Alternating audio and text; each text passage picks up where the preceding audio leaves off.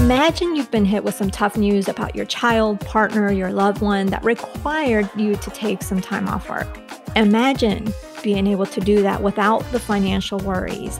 You will hear the details about this story and more, so don't you move on to another podcast, not until you finish this episode at least.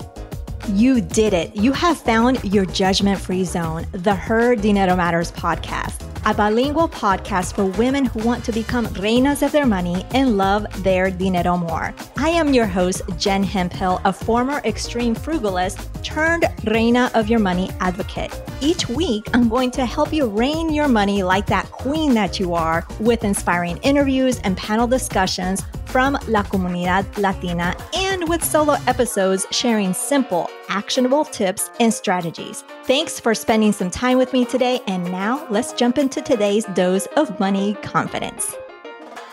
Hola, Reina. How is it going? Soy Jen Hemphill. I am your host. If you didn't know, I've got a fantastic guest for you today with such an amazing story. I really am so grateful. And I feel so blessed with this podcast because I get to talk to some really inspiring women like you. I know you and I haven't met. So let me tell you a little bit about Sahirenys Pierce. She is a millennial Latina from San Diego with a background in financial planning. And as a stay-at-home mother and entrepreneur, she uses her platform to help women handle their finances and lifestyle with poise. In today's episode, you're going to learn the exact financial advice she heard over and over again growing up, as well as what exactly led to her frustration as she graduated high school and studying finance. Then also the discovery she made at a pivotal moment in her family's life that involved open heart surgery, which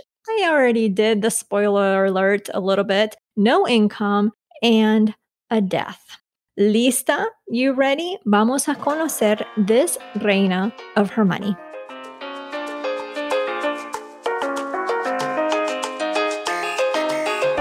Bienvenida, Sahirenys. I am so thrilled to have you here. Thank you so much for having me. I'm super excited to have this conversation with you. So get right into it. Yes, let's do it. Now, let's start off with your money story. Uh, people love hearing uh, my guest's money story. So take us back to when you were a little girl or even a teen. But when you were growing up, cuando eres, uh, fuiste chiquita, what did you see? What did you hear, experience when it came to money? Well, one thing I did know when I was younger was that my dad was in real estate and my mom was a stay-at-home mom. And being Latina and from Dominican Republic, one of the main investments that all of our grandparents always told my parents was invest. It's kind of like if you've heard that Cardi B interview when she said, whenever you get a little bit of money, a little bit of American money, the first thing all your Dominican relatives tell you is, invierta, cómprate un condominio. And it was just so hilarious because I was like, oh my God, that is so true. Like, that's exactly what they tell you to do, is to invest in real estate. So what I realized was that was pretty much my dad's game plan for like our plan B. If we ever hit hard times, we would just sell one of our houses that we had here in California, which, you know, in California, the real estate market's always been really good. But the problem was that I've realized as I got older was that every time the economy was doing good, we were doing good. We were flourishing. My dad was selling houses. It was a really good time. My mom, you know, she devoted herself to us and really to helping us um, progress in life and getting us into good schools. But every time there was some type of hiccup in the economy, either a correction or a recession, whatever you want to call it, we would hit rock bottom. We would lose everything. All the plan Bs that my dad was thinking about always failed. It never worked. And it just really frustrated me, you know, to lose everything. And I didn't realize what was going on when I was younger. But as I got older and we went through the oh eight recession, I started becoming more knowledgeable that, you know, the what we were planning, what we were doing wasn't really preparing us for this situation. And I think I got very frustrated because this recession, it was a housing recession, so it affected my dad's industry the hardest. And then my mom was a stay-at-home mom, so that didn't really help bring any income in the household, especially when the bills are really expensive. And it just really hurt me mentally seeing how hard, you know, my parents worked as immigrants. They came from nothing, from Dominican Republic, and seeing how hard they work to build their little mini empire. And it just go to nothing, to the ground, like nothing even happened. And it consequently, we lost our home. My parents ended up divorcing. And I think one of the scariest moments for me that a lot of people don't realize is that since two thousand seven, I would say, my parents were already see- feeling the recession happening in the housing situation around that time, all the way until I was twenty-one. So from eighteen to twenty-one, I was literally living in fear all the time. You know, we were always scared about if the sheriffs were going to come and take the evict us out of the house. I was always scared to even borrow my parents' car, to even learn how to drive, because if they didn't get the payments, we we're going to get the car repossessed or something like that. I was always terrified. And I was like, oh, it's going to be my fault. I, the car gets repossessed, because I was too tonta to even realize that they were like following me, you know? So it always stuck with me, the fear of losing everything and how embarrassing it was, you know, t- for my neighbor to pick me up from college and tell me, oh, you know, the sheriffs came,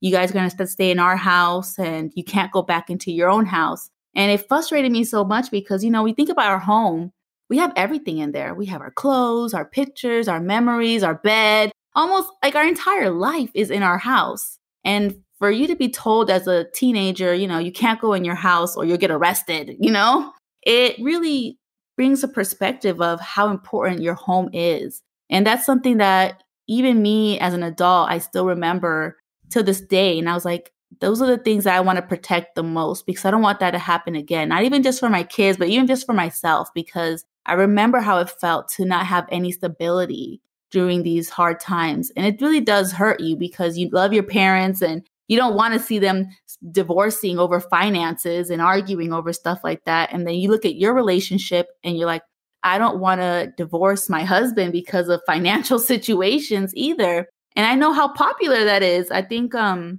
I knew a lot of Dominicans that live here in San Diego. There's not a lot.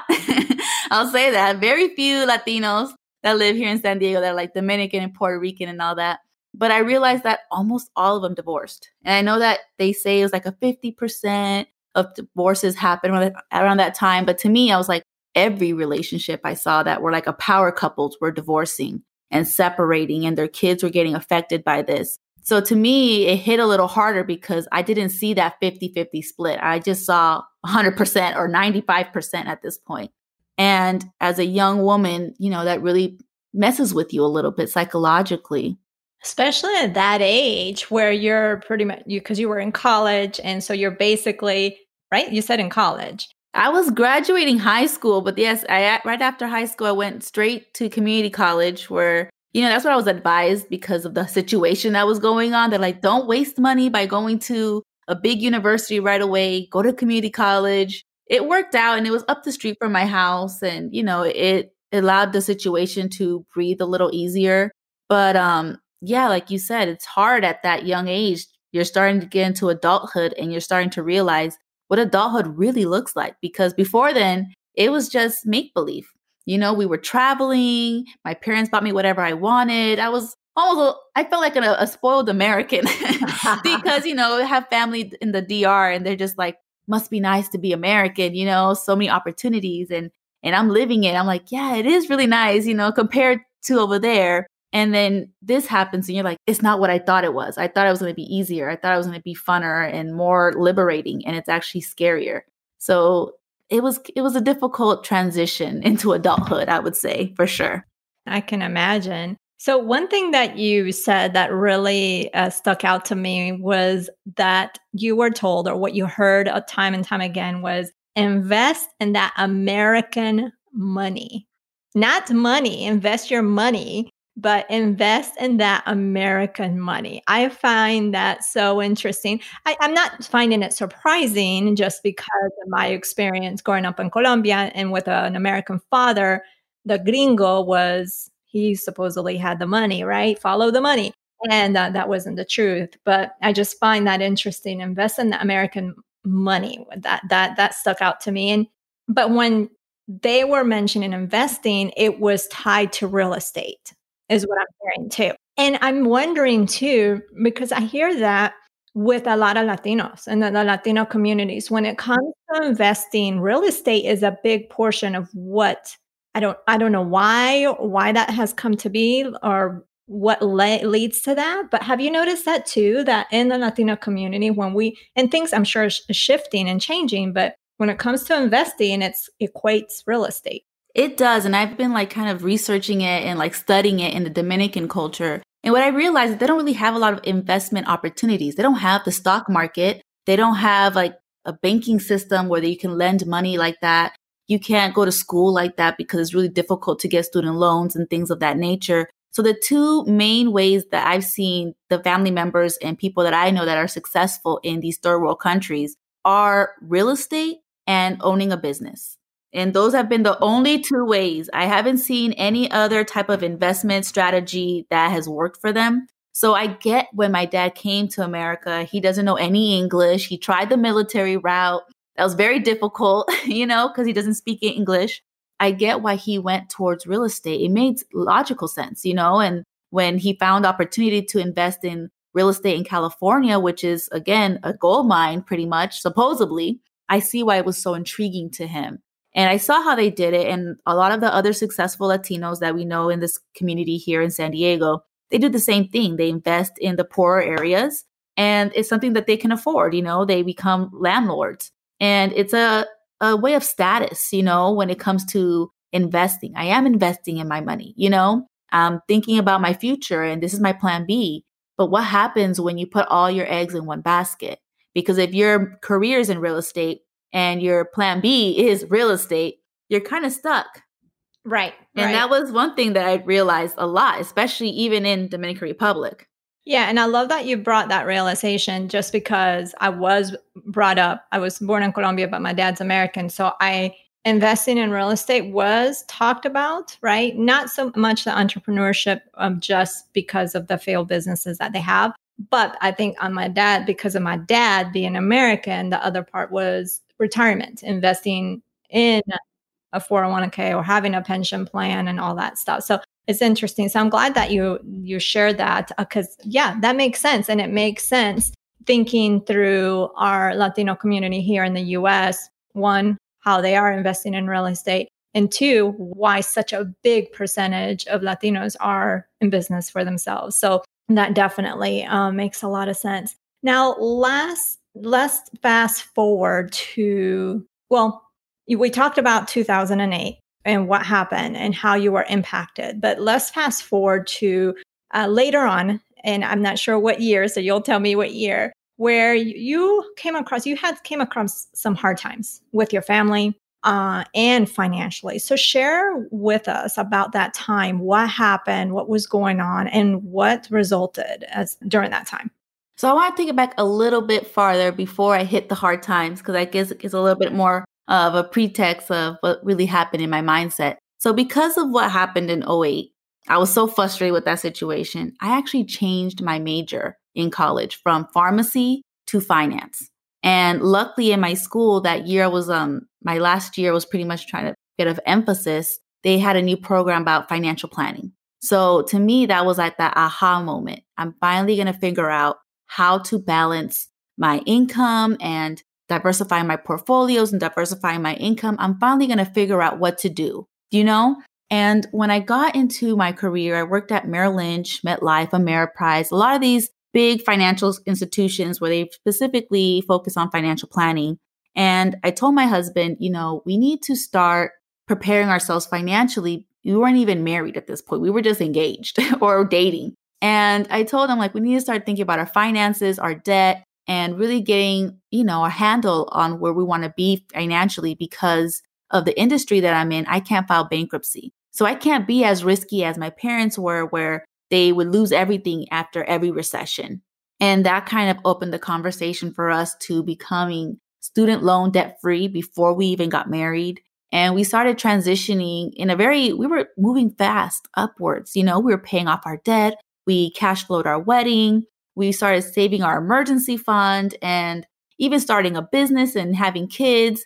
And it was, everything was just going almost perfectly. I was even able to postpone my career in financial planning and, you know, have my kids back to back because I was studying for my Series seven and all these financial prerequisites.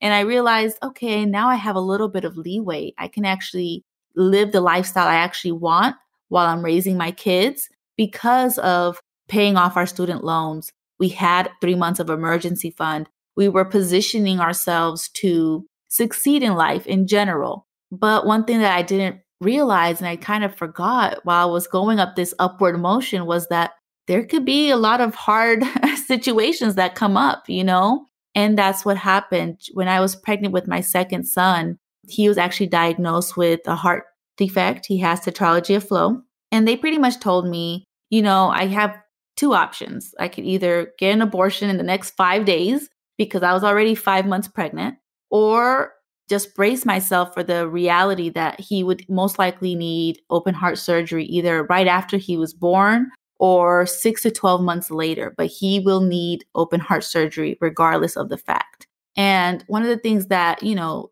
obviously hearing that is an emotional feeling, especially when you're um, pregnant. Yeah. When you're pregnant, your emotions are like on like, they're like on another cloud. I swear, it's like insanity. But then, you know, you, my husband and I were like, you know, we talked to the cardiologist. He said, this is something that we can work through. Is I believe that your son will survive the surgery. He will need most likely two surgeries, but it's doable. Don't do the abortion. You know, like you don't have to do that. We're not at that point. So my husband and I were like, we're not going to do that. We're going to have the baby. And this, God has prepared us for this. And right away, my husband and I, we kind of went just as a defense mechanism towards all of this, because again, it's very emotional. We kind of went a little bit more financial with it. So right away, my husband started doubling down on hours, working extremely hard. And I started doing all the math and the budgeting of how much is this surgery going to cost? You know, who's going to take care of our other daughter right now? What's the reality going to look like? How can I plan the best situation that I can do? Because I know the rest of it is on God's hands. I can't plan everything, but what can I control? And the crazy part was a few days after we found out that he had a heart defect, my husband got a project that actually paid the exact amount of money that we needed for his heart surgery. So my husband and I was like, are you kidding me right now? That is insane. It's like uh, God was kind of like showing us, I have your back. Don't worry. I know it's a difficult situation. I'm putting you in. I'm testing you. But I want to show you that I have your back. So the first thing I told my husband was, I don't care what happens. This money was given to us for a real purpose. It was specifically the same amount of money that we need for our son's surgery. That's not a coincidence. So I told my husband, we need to put this in a separate savings account. This money is for our son's surgery and nothing else. We have our emergency fund. If things go bad, you know, work-wise, or if we're hospitalized or our cars break down, we have that money there. That's fine. But this money was sent to us for a real purpose. And, you know, a lot of times we think that we know the solution right away, and we don't know how more difficult this. Before we jump into today's content, keep your ears peeled for a unique reveal I'll be sharing midway through the show. It's something special just for you. Solution can get, you know, as times go by. So when it came down to my son's surgery, six months later, thankfully, he didn't have to have surgery right after birth. My father-in-law was actually really ill. And what happened was, the month that my son was supposed to have surgery, the beginning of the month, he actually got a cold. And they told us, oh, you can't have surgeries on babies, you know, open heart surgery if the baby's sick. So we're going to postpone the surgery for two weeks out. Hopefully he feels better. And then we'll do this, carry on with the surgery. I'll be like, okay, that makes sense. Well, actually, my father-in-law passed away a week before my son's surgery. So my husband went out there the first week of the month to Alabama to be there with his mom and his dad to, you know, just console them and be there where he really needs to be. But right when he came back from his trip, his dad passed away. And then he had to go back to Alabama, which, you know, is, from San Diego to Alabama, it's it's a far trip. It's expensive. It's not it's nowhere close by. And be there for his father. And it really hurt me that we couldn't be there with him during this hard time, because uh, my son was like on a no-fly situation because of the heart problem. And the thing that was kind of weird was right when he came back from his dad's um, funeral, we were transitioning to L A for my son's surgery. Right away, it was back-to-back situations that were happening to us. And it was about two weeks that he had after the surgery to recover at the hospital. Everything went great, but you know, it's it's not fun being in those situations and seeing other family members going through very similar situations. And one thing that I realized when I was talking to other parents, because again, when you're going through this heart situation with your son and there's other parents there that are, they need a little consoling as well, you, they start naturally talking to you, you know? And what we figured out, what we started learning was that a lot of families were doing really bad financially. You know, they were sleeping in their cars. They weren't accepted to the Ronald McDonald House. They lost their jobs. They didn't have any food. So they were getting, luckily they have a program at the Ronald McDonald House where they receive like donated food. So it's really hard to see, you know, their families with their little kids just eating like free cereal and whatever they can just to make ends meet, to be there um, emotionally for their families. And you're seeing them struggle financially at the same time. You're just like, that's a lot of stress. You know, that's a lot. Yes, especially when you're dealing with something so emotional and hard to have that on top of that. Yes, that's why my husband, every time he sees like a Ronald McDonald House for donations, he gives because he knows how much they work to really try the best they can to just help the families as much as possible. And again, those situations are so delicate. And one thing I realized as a Latina and my husband being Black, we noticed, you know, this situation would crumble any family because my husband had a death in the family. Our son's in the hospital getting open heart surgery. And at the same time, my husband has his own business. So if he doesn't work, he doesn't get paid. So that was an entire month of lost income. So all of that together, it really devastates you mentally and financially. And we realized, wow, for the first time in our lives, I would say money is not a problem right now. That was very, I don't know, it was really a weird coincidence that we realized we weren't worried about money because we prepared so well ahead of time for the finances by, you know, being very purposeful with saving for our emergency fund, paying up our bills for the for the upcoming month, for having the money for our son's surgery, that it made it super easy to not even worry about the money and really focus on the emotional and the situation at hand. And once we got home and my son was playing as if he didn't even have open heart surgery, it was insane. I was like, if it was me, I would have been a drama queen for real. Just in the bed, like, I can't, I can't. But, you know, you see how well they, you know, they go after the surgery. Yeah, they're mm-hmm. so resilient. And I told my husband, I had a gut feeling. I'm like, honey, you know what? We need to share the strategy that we used to get past all of this. Because a lot of people that were in that situation, that were in the waiting room with us, you know, they probably would have benefited a lot from just banking the way we did, organizing their finances with purpose so that when life does hit them, because, you know, life has hit us as well, they can manage this situation a little bit clearer, a little bit more with poise. I like to say that's kind of why I named my brand Poise, because you know, it's really hard to balance the financial stuff with the hard situations that life throws at us sometimes. So those two things kind of moved me to create the High Five banking method.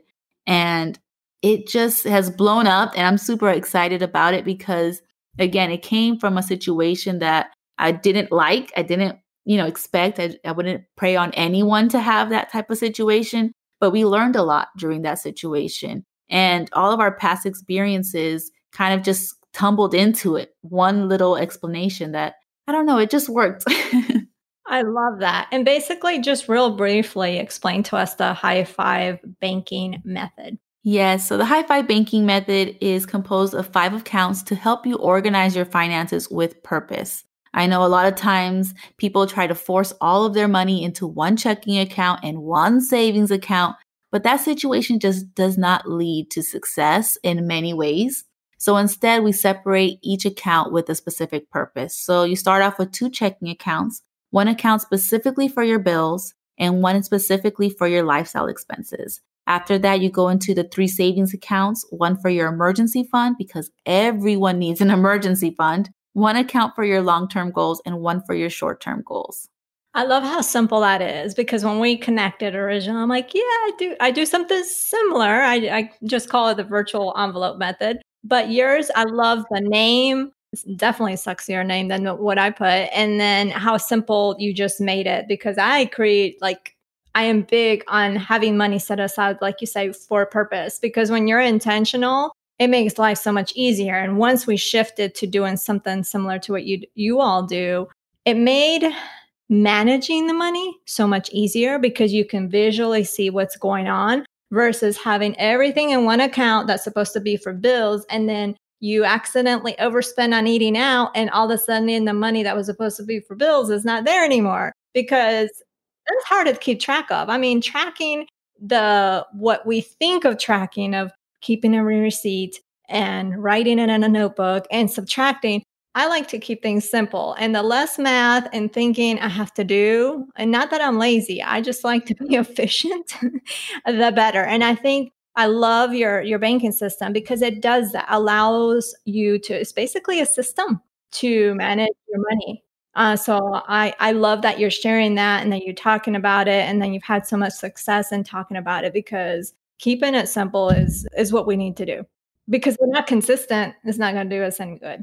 And one thing that I noticed, when you're going through hard times, the last thing you want to do is look at a budget, a spreadsheet, an app, your bank accounts. That is the last thing that you want to do. Honestly, you want to feel confident that you know where your money's at and you know what the purpose of that money is for. You go straight to the hospital, you know that you have the money to pay to cover that bill. You go buy food. Whatever you're doing, you want to feel financially confident. And I feel like a lot of people in our community, we've been programmed to use that one checking account, that one savings account, and it lowers our financial confidence, because we're not sure how much money we have available to spend on the things that we want or need to buy. So I could see that, you know, and it, it made it so much easier, especially, again, sorry for going back into um, the hospital situation, but you're good. It put it into perspective. The day we had to internar my niño in the hospital, because they ask you for the money up front. That's something that people don't realize. They're asking you for the, the money for the first day of the hospital bill. And for a lot of people who, you know, they're not prepared for that, it can catch them off guard, and they have to go check their bank accounts, do a budget, or just put on their credit card and not really know if they have the money for it. It felt really good saying, I know I have the money, take the money, take care of my baby. You know what I mean? Money's not an issue. So again, I know that, that my situation is more dramatic than a lot of other people's. Unfortunately, I wish it wasn't again, but it just really puts the emphasis on how important it is to have everything organized and simple in a way that you feel confident and comfortable saying, I'm not worried about money right now. Just give me the services that I need. You know, again, when it comes to food or anything that's important, you know, you have the money for it in your bills account and you're not stressed over it. Oh, absolutely. And to your point about not wanting to look at a budget, like how I see it with how you do your money and how we do our money and how I teach as well and how you teach is that your budget is the tool. That's where, that's your plan, right? That's your plan. And the banking method that you do and the virtual envelope method that I do is implementing, putting that plan into action, right? That's what we're doing. And so doing a budget by itself, unless you implement it. And the way you implement it is through these different, whether a cash envelope system or bank accounts, that's how you implement it. And, and it's important. People think, well, I'll just do a budget. I'm good. No, you've got to put that budget into action. And this is a way that you can do so. So I love that. Thank you so much for saying that, because again, people think that it's just budgeting. That is a piece of the puzzle. I agree. You have to budget. And the thing that I love about you know, the High Five banking method and your method as well, is that it secretly forces you to budget, especially if you're not used to it, because a lot of people, they don't budget. That's the reality. Most people don't budget. So this method actually, it sneaks in there, you know, the budgeting necessities that you didn't really think about. So that's what I also like about it as well. It's like a trick almost, a magic trick. Oh, absolutely. Love it. So you've already touched upon this, and to wrap it up, what are some some of the biggest lessons that you took away from your with your finances? So you and with your experiences in the two thousand eight recession, and with the experience, the health experiences you had with your son and your father-in-law. So what would you say were the biggest? I would say being ahead of your bills and staying organized. That's something that we've been doing as like pockets of like little hacks for our emergency fund, because I think especially during this situation that we're going through right now with the coronavirus, I just, it all ties in so, so, so neatly. Unfortunately, it does, because you start realizing how important it is to be ahead of your bills, to be ahead of the things that stress you out. And I know a lot, a lot of people right now, rent is a very stressful thing for them. Not having enough money saved is very stressful. Overspending on groceries and everything is extremely stressful. And just having a good game plan as a family, I think, is one of the most important things that I've learned in the oh eight recession and in this situation that we're in, and all the other situations I've gone through as well, is having a financial game plan. And I call it a S O P, a standard operating procedure. I you know, just it. just because, again, I think that if during the oh eight recession, if my parents would have probably sat us down and told us, this is the game plan, these are the ways that we're going to be modifying and moving as a family to make sure that we can stay ahead of our finances and afloat as a family, I feel like that would have been more securing as a child and as for my mother and for any family, just to be a unit and to feel like you're actually part of a team and not just being dragged around the, the board or the, the chessboard. So to me, that's really important to have a game plan as a family. And the simplest ways to feel more confident about that is by getting ahead on your bills, getting ahead on your emergency fund, not postponing this conversation as well. So those are the things that I feel are most important. Love it. Now, we are going through some unprecedented times, and being that you lived through two thousand eight, had some very difficult times in two thousand eight. And granted, I don't want to compare and say this is the same, because it's not. But I am, and we don't even know what's what's to come, right? It's not even over. We don't know what impact and effects and all the trickle-down effects that this is going to have on, on, the, on the economy. We just know we got to brace ourselves, right? But just based on your experience and the, the experience that you had in two thousand eight, what do you feel like we can soak into what's happening to today's economy?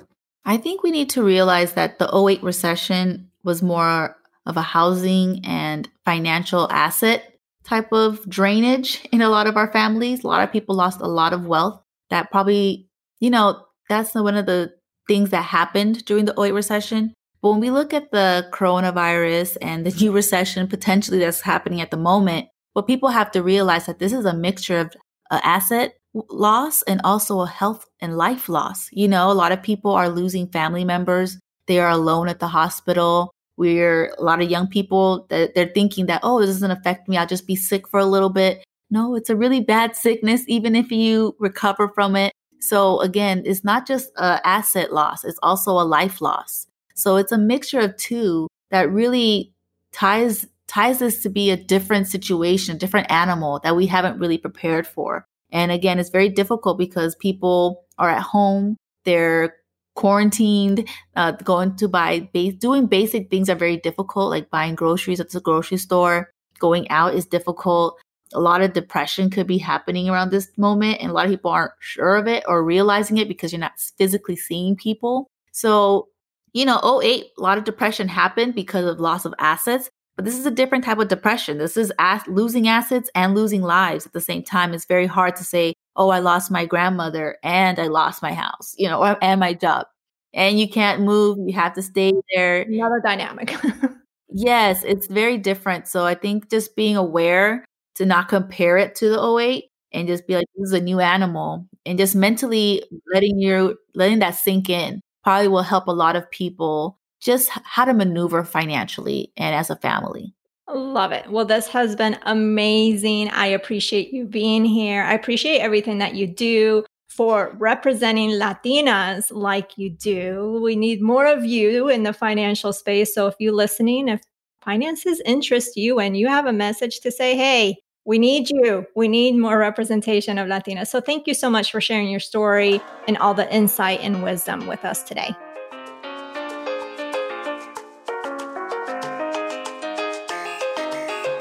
¿Qué te pareció? Súper, súper chévere, ¿no? I really hope that you enjoyed this chat with Sahirenys as much as I enjoyed chatting with her. You can connect with her at the poised lifestyle dot com and her Instagram, Poised Finance Lifestyle. I'll be sure to have those links in today's show notes. If you're the type of person who has all the best intentions when it comes to your money and you're finding yourself, I'll get to it tomorrow, then tomorrow comes and you'll say, eh, I'm not feeling like it. I'll really just will wait till tomorrow, or I'll just wait till the weekend.